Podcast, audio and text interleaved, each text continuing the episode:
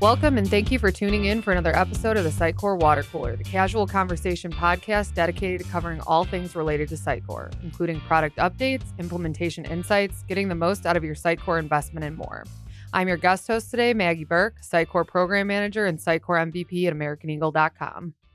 The e-commerce ecosystem can be pretty exciting, but also pretty overwhelming. When an organization is faced with multiple decisions from tax calculation to product data storage, you ultimately want to feel confident in the tool that ties that experience together for your customers. Sitecore released their own SaaS product, Order Cloud, which is an API first headless e commerce platform. Our team at AmericanEagle.com has had the opportunity to implement this tool across a few of our clients, and today we will be discussing the importance of adequate planning and just what considerations to make before diving into your Order Cloud implementation. We are joined today by two of our senior Sitecore solution architects, James Gregory and Ahmed Okour, both of which have worked in the Sitecore space for many years and have been very involved with our Order Cloud implementations. James, Ahmed, welcome to the water cooler. Thanks, Maggie. Thank you, Maggie.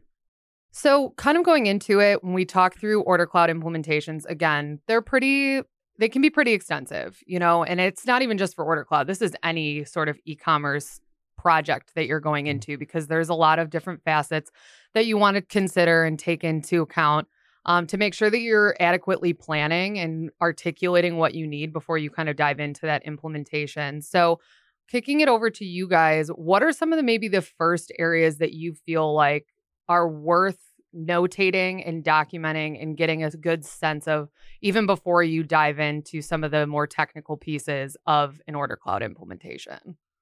Yes. I think there's a lot to unpack there. Um, you know, commerce projects themselves are, are more daunting than just content projects. So I think we've seen a lot of Sitecore teams that are used to content websites, and that's one thing, but getting into the commerce world is a whole other ballgame. And so there's definitely an adaptation there.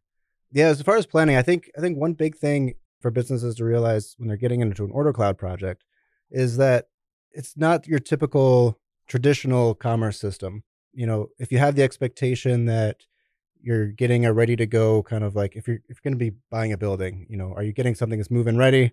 Um, no, Order Cloud's not like that. Order Cloud is you're ready to do some renovation. So here's your base, and you get the best tools you can have to work with, but you're renovating. So it's just a different mindset that you're getting into. So you want to make sure that you're aligned with that mindset.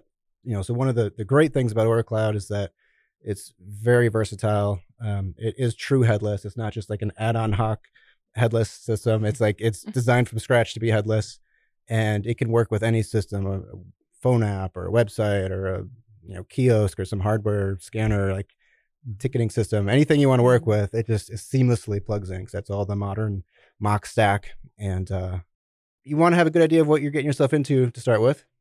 Know that you're not buying something that's just ready to go.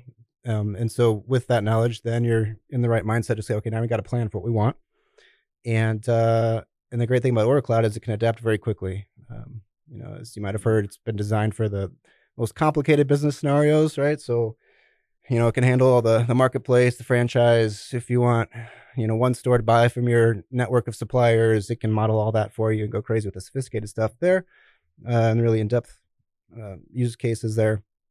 Uh, handling all the different roles in the commerce project of are you a supplier, are you a buyer, are you a reseller? So yeah, it's just you have to have a good idea of what you're wanting to get out of it to start with, I think, and um, and then you can go from there. And then it's just the the tedious, you know, outlining of all your different integrations. What are all of your systems? Bringing that to the table, having a clear picture of where you're at, and a clear picture of where you want to get to with all of your systems, because there's often a lot of time when, when you're doing an order cloud project. It's an opportunity to maybe change your systems, right? Um, mm-hmm. maybe you've got some legacy systems that you want to replace that's a good time to do it. And so, kind of being upfront with all that you have and kind of knowing where you want to go is going to be a great start to, to a project. And from my side, like you know, also like before you start your implementation of the Order Cloud, like you need to understand like what what does it offer. So like you know, it's mainly commerce operate like functionality. Mm-hmm. So if you have things like a content enrichment, like your images, your assets, all of that, like you know, needs to be part of your commerce website mm-hmm. that's something you need to plan ahead of like where does that exist because like there is no place for like languages content in in order cloud there's mm-hmm. no place for assets um your kind of like your tax calculation your uh, payment all of that you have to think ahead of time before get into the implementation so that you you know the system that you want to integrate with Order Cloud. Okay. Yeah, that's a great point because that was one question I was going to ask too was, you know, dealing with content projects, that's always going to be a large piece of any project, right? And that's just on a content you know migration or content yeah. website but that being said for an e-commerce project and when you're dealing with order cloud really thinking ahead to understand where do you want that content to live is mm-hmm. probably something that's extremely important to take into consideration before you actually start the project so yeah and even within the Sitecore ecosystem you've got choices of are you using content hub for your content mm-hmm. are you mm-hmm. using content hub one are you using xm cloud um, you using on-premise xm so you got a lot of choices there too and then whichever one you pick, you got to figure out how you want to have the system flow the data. You know, you've got product data in Order Cloud, but then how do you manage that information, kind of having a place to edit that in XM Cloud or somewhere, and how do those talk together? So there's some planning there, technical planning. Um, but the big picture first is just which software do you want to use to go with, and then you start bridging them together. Wanted to ask you is a little bit too about search and kind of search implementation. Is there anything that you guys think that someone should consider also when they're talking about dealing with implementing Order Cloud and then tying that back into some kind of search tool, whether it is using Sitecore Search or any of the other tools that are out there? Um, is there any considerations or just, you know, is it really just a matter of wanting to plan out the tool? With Order Cloud, like recently we implemented Coveo headless uh, on top of that. So basically, you need to understand like where does your content live in. So like now for this implementation, we have content coming from Order Cloud. You know, description, like the pricing, the variation of the product, and then you have the content that comes from Sitecore uh, XM instance. So you kind of like need to understand like you know like I need to build my own indexer or crawler that extract this data from these systems it doesn't have to be Coveo or like you know like if you're using Sitecore Search for example or like any other search platform so you need to understand how to crawl this information from mm-hmm. and then how you, how do you want to build your UI with it with the Coveo headless it does offer like a lot of like out of the box components for the search but like the indexing part is pretty on you to implement mm-hmm. but we've done a lot of like customization on on that Coveo headless and it does offer all of the machine learning um, features, you know, like the product recommendation. People also bought, people also like viewed. That, that doesn't come from Order Cloud So like that, like uh, that's coming actually from uh, Coveo headless. Uh, it's called the Atomic yeah. uh, library from Coveo. In the past couple years, search has felt kind of isolated from each other between content search and product search.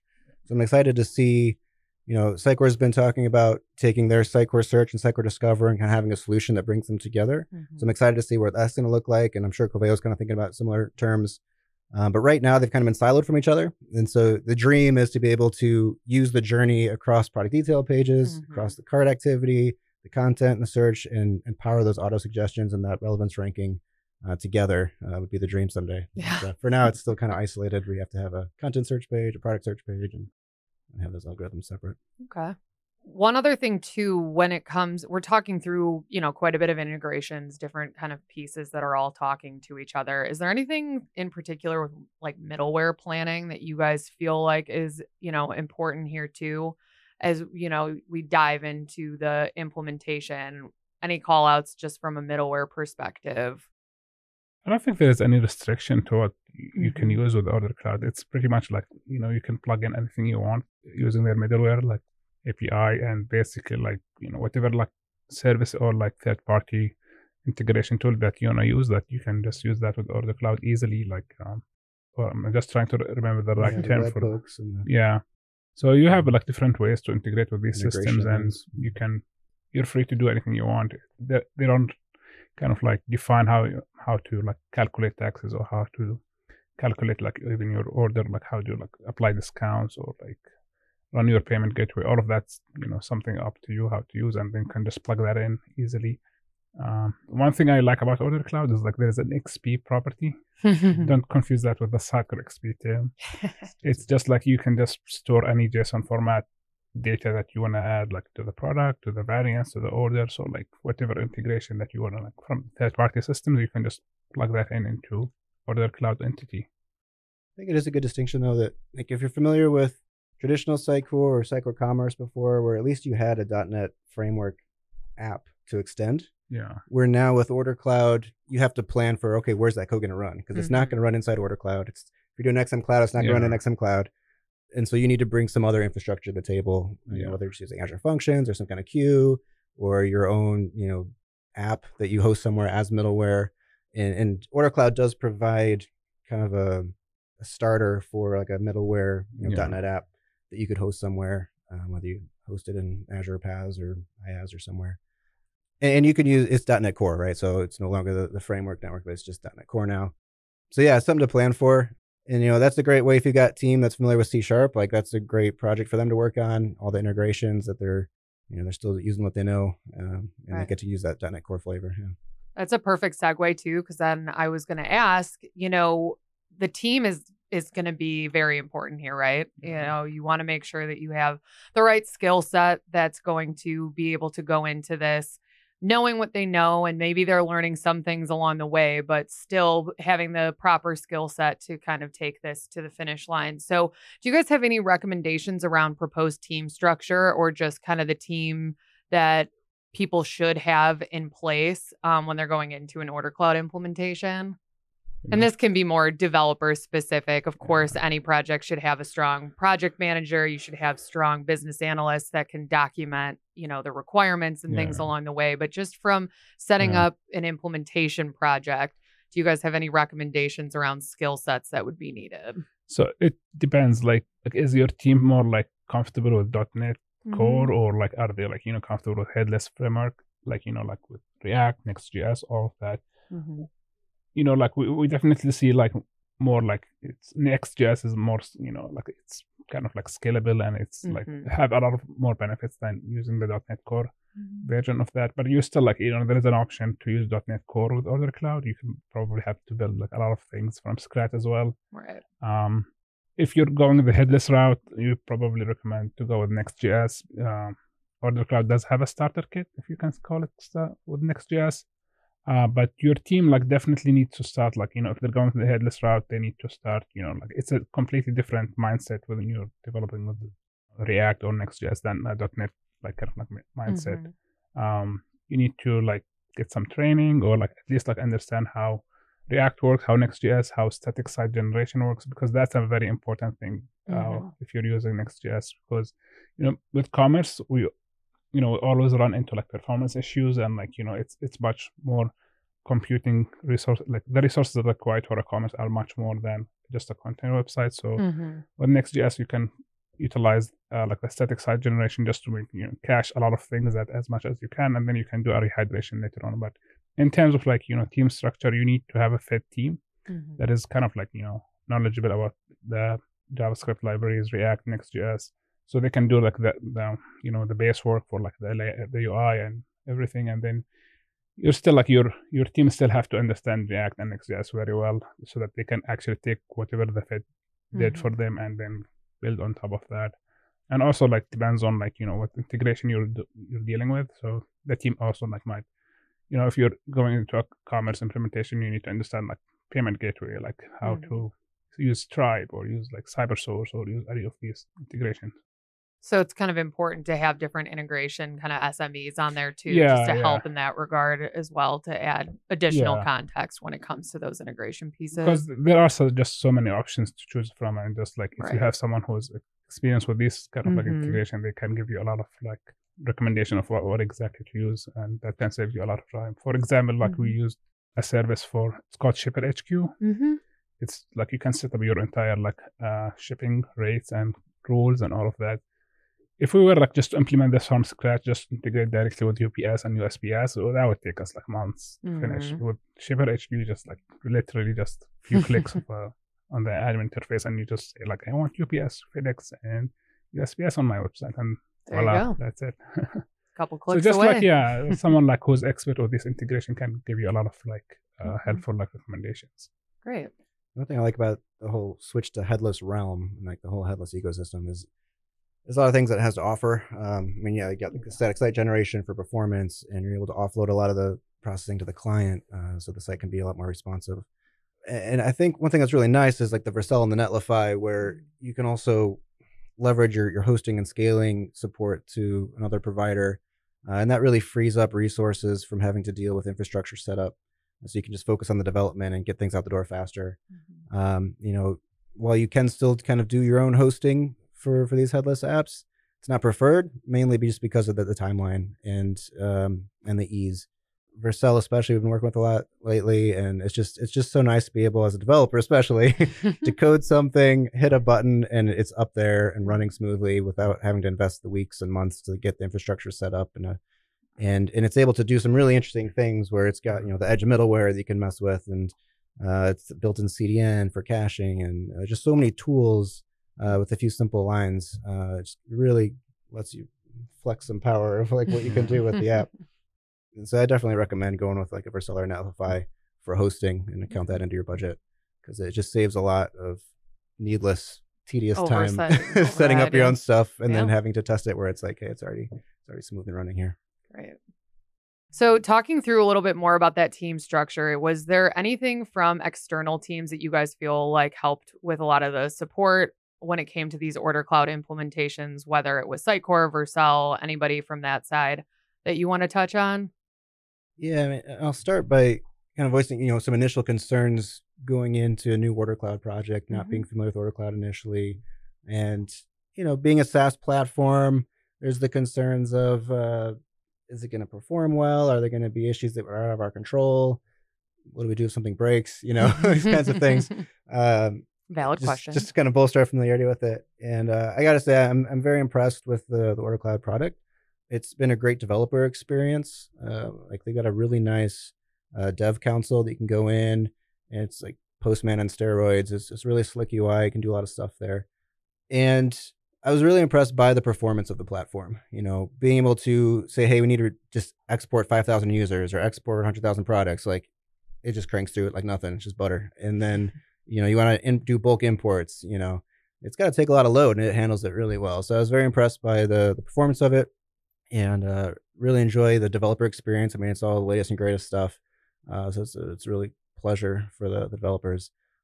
But then in working with the platform, you know, a lot of times commerce platforms, it's a lot of nuanced knowledge and you got to learn the ins and the outs.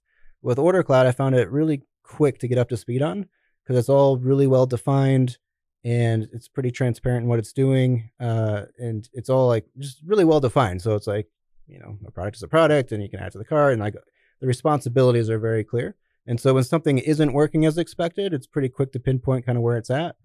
And then when it is something where it's like, oh, it seems like it's something weird or something I don't understand that's happening in Order Cloud, uh, the support team has just been phenomenal. I mean, they don't have like tickets like the Sitecore tickets. It's just this open Slack channel that you subscribe to the channel and you can just talk directly to the support team. And uh, at least for now, the support team is the developers too. So they've got like really good knowledge on everything. So yeah, they're just very quick to respond. Uh, I can't say enough about that support team. It's been an incredible resource for us.